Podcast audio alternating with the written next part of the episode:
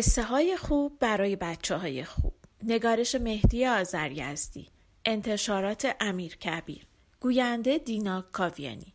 جل چهارم قصه های مصنوی مولوی. صفحه پانزده ریش نجات بخش.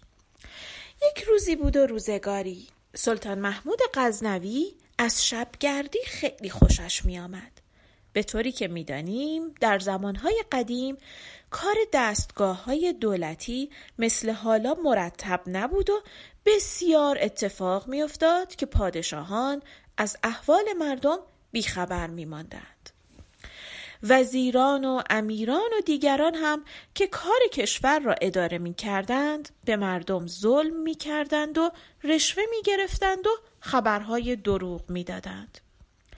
این بود که بعضی از پادشاهان که می‌خواستند بیشتر و بهتر از زندگی مردم و از وضع شهر با خبر باشند شبانه لباس عوضی می پوشیدند و به صورت درویش و گدا و کارگر شبکار با یکی از محرمان خود به طور ناشناس در شهر گردش می کردند و از حال و روز مردم با خبر می شدند. قیمت جنس ها را می پرسیدند. اگر در خانه ای صدای گریه و شیون می شنیدند از پیش آمد کار تحقیق می کردند. اگر در جایی مردم جمع شده بودند داخل جمعیت می شدند تا ببینند چه خبر است و همینطور به مسجدها می رفتند. به مجالس عذاب و شادی مردم سر می زدند تا ببینند مردم چه می کنند و چه می گویند و اگر کسی از داروقه و معموران دولتی شکایت دارد از زبان مردم بشنوند و آن معموران را عوض کنند یا تنبیه کنند. و خلاصه اینکه خبرهای راست و درست از دست اول و از خود مردم به دست بیاورند و هوشیارتر و بیدارتر به کار مردم برسند تا خودشان در نظر مردم عزیزتر و محترمتر باشند. قصه هایی درباره گردش های شبانه شاه عباس بزرگ و پادشاهان دیگر در شبها هست. این قصه را هم درباره سلطان محمود حکایت کردند. یک شب سلطان محمود لباس کارگری پوشید و تک و تنها در شهر غزنین به گردش شبانه مشغول شد. شب زمستان بود و شهر خلوت بود و درها بسته بود و در کوچه ها گاه گاه سگی یا گدایی یا رهگذری دیده می‌شد و پادشاه در فکر آن بود که به گوشه های شهر سرکشی کند و ببیند آیا پاسبان ها و اساس ها بر سر کارشان هستند یا نه. سلطان محمود به یکی از میدان ها رسید و دید چهار پنج نفر در گوشه ایستادند و دارند آهسته حرف می‌زنند. همین که محمود خواست از پهلوی آنها بگذرد جلویش را گرفتند و گفتند صبر کن ببینیم کی هستی و کجا می روی؟ محمود گفت هیچی من هم آدمی هستم مثل شماها و در کوچه راه می روم مثل شماها فرق من با شما این است که من به کار شما کاری ندارم ولی شما بی خودی از من بازپرسی می کنید. یکی از آن چهار نفر گفت خیلی خوب ما وقت پرحرفی نداریم. در جیبهایت چقدر پول داری؟ سلطان محمود خندید و گفت هه هه اگر در جیبهایم پول داشتم که می‌رفتم در گوشه راحت میخوابیدم. من دارم فکر می‌کنم که پول کجا هست ولی شما به کار من چه کار دارید؟ آنها گفتند عجب! معلوم می شود تو هم مثل ما هستی. حالا که اینطور است اگر کمی زرنگ باشی می توانی با ما همراهی کنی. ما هم داریم همین فکر را می کنیم که پول کجاست. میدانی؟ ما بیکاری ما نان نداریم و کارمان شبرویی است. امشب هم می خواهیم برویم دزدی و داریم نقشه می کشیم. اما این کار خیلی مشکل است. باید از دیوار بالا رفت. باید هر دری را به یک فوت و فنی باز کرد. باید بی صدا بود. باید آماده فرار بود. صاحب خانه بیدار می شود. پاسبان سر می رسد. خطر دارد و گرفتاری دارد. و خلاصه خیلی ارزه می خواهد. تو مردش هستی؟ سلطان محمود که هرگز به اینجور آدمها بر نخورده بود هوس کرد با آنها همراهی کند و از کارشان سر در بیاورد. این بود که جواب داد نمی‌دانم من این کار را نکردم. ولی اگر مرا همراه ببرید میآیم و کمک می‌کنم. اگر هم نمی‌برید می‌روم پی کارم. دوستها گفتند نه حالا که ما را شناختی نمی‌گذاریم بروی. برای اینکه ممکن است به پاسبان خبر بدهی و ما را گیر بیاندازی. ناچار دست و پایت را میبندیم و تو را در کنج خرابه میاندازیم که هیچ کس صدایت را نفهمد. اگر هم بخواهی با ما همراهی کنی باید کاری بلد باشی که به درد ما بخورد. وگرنه شریک دست و پا چلفتی لازم نداریم محمود گفت اه عجب گیری کردم. مثلا چه کار باید بلد باشم شما که کارخانه صنعتی ندارید که کارگر متخصص بخواهد از دیوار بالا می روید و مال کسی را بر می دارید. خب من هم کمک می کنم. دوستها خندیدند و گفتند به این سادگی هم نیست.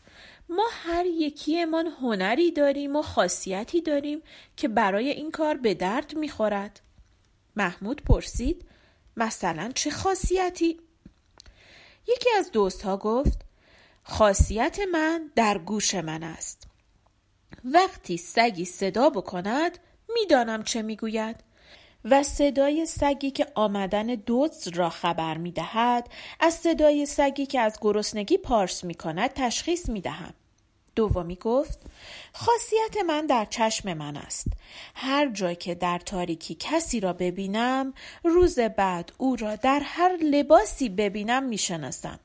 و این هنر وقتی بخواهیم مال دزدی را بفروشیم به درد می‌خورد که گیر نیفتی سومی گفت خاصیت من در بازوی من است. من دیوارها را سوراخ می کنم و درها را از پاشنه در می آورم به طوری که صدایی از آن برنخیزد چهارمی گفت خاصیت من در بینی من است من خاک را بو می کنم و می‌فهمم خاک کجاست بوی دکان زرگری را و بوی دکان پالاندوزی را از هم تمیز می دهم. پنجمی گفت خاصیت من در پنجه من است. وقتی بنا باشد کمندی بر بالای دیوار بیاندازیم و از آن بالا برویم من قلاب کمند را چنان با تردستی میاندازم که خوب گیر کند و بشود از آن بالا رفت. بعد دوستها گفتند خب اگر تو را همراه ببریم تو برای ما چه خاصیتی داری و چه هنری از تو سر می‌زند که به درد بخورد محمود فکری کرد و گفت اینها همه به کار می آید ولی مال من از اینها هم مهمتر است. هنرهای شما تا وقتی به درد می‌خورد که گرفتار نشده باشید. ولی وقتی به دست پاسبان یا صاحبخانه گرفتار بشوید دیگر هیچ کدام از این خاصیت ها به دردتان نمی‌خورد. و هنری که من دارم خیلی عجیب است. خاصیت من در ریش من است که آزادی بخش است و نجات دهنده. و اگر گناهکاری در دست پاسبان و جلاد هم گرفتار باشد و من ریش خود را به جنبانم فوری آزاد می شود.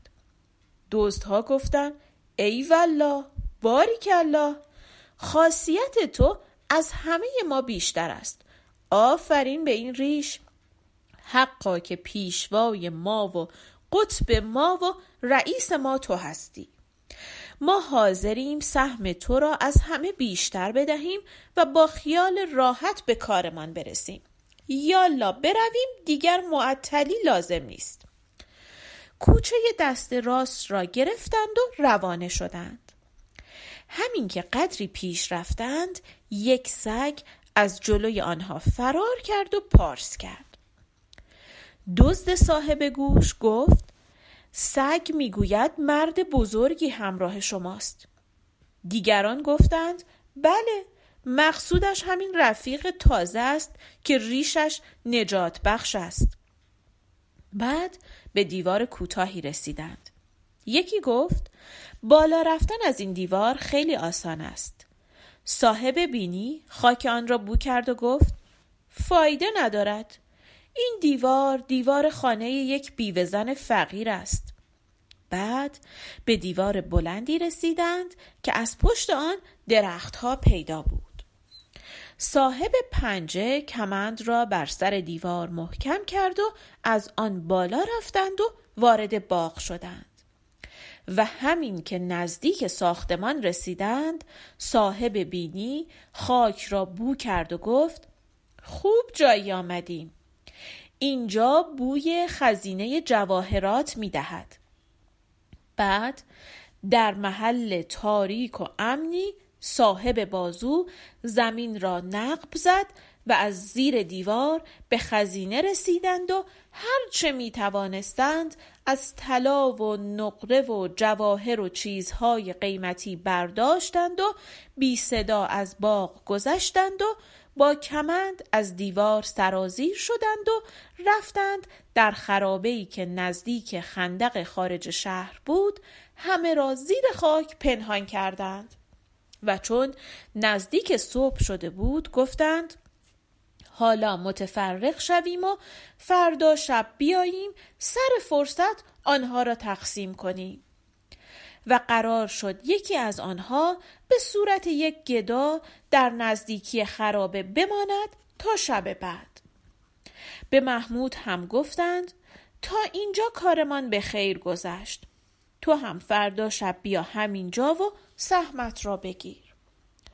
سلطان محمود هم پس از اینکه جا و مکانشان و اسرار کارشان را یاد گرفته بود از آنها جدا شد و به قصر خود برگشت و فردا صبح آن سرگذشت را به وزیر مسئول گفت و چند مأمور و سپاهی فرستادند و اموال خزینه را ضبط کردند و دزدان را دستگیر کردند و دست بسته به دیوان عدالت آوردند.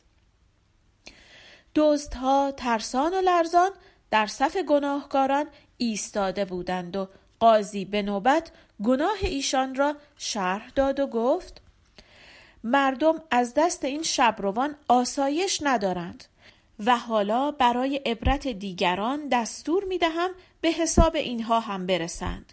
جلاد را خبر کنید. هنوز جلاد نیامده بود که سلطان محمود با لباس رسمی به جایگاه خود وارد شد. در این موقع دزد صاحب چشم که هر که را شب می‌دید روز می شناخت به یاران خود اشاره کرد و گفت آن کسی که دیشب با ما همراه شد و ریشش خیلی خاصیت داشت همین سلطان محمود است.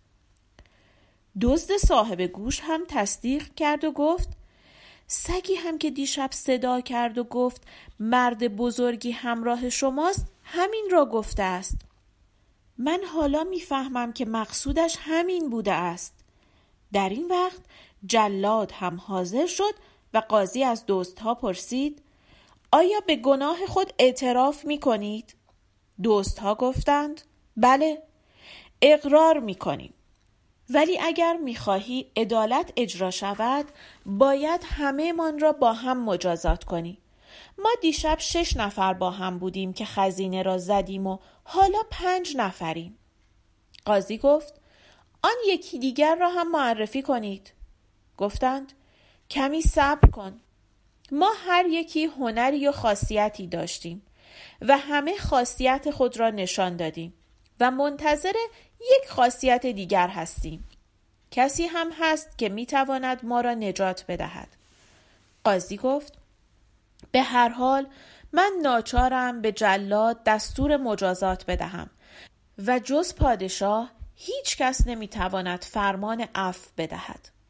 سلطان محمود لبخندی بر لب داشت و همه منتظر ایستاده بودند و دوستها جرأت نداشتند رازی که می‌دانستند به زبان بیاورند. آخر یکی از آن پنج نفر این شعر را به صدای بلند خواند. ما همه کردیم کار خیش را. ای بزرگ آخر بجنبان ریش را.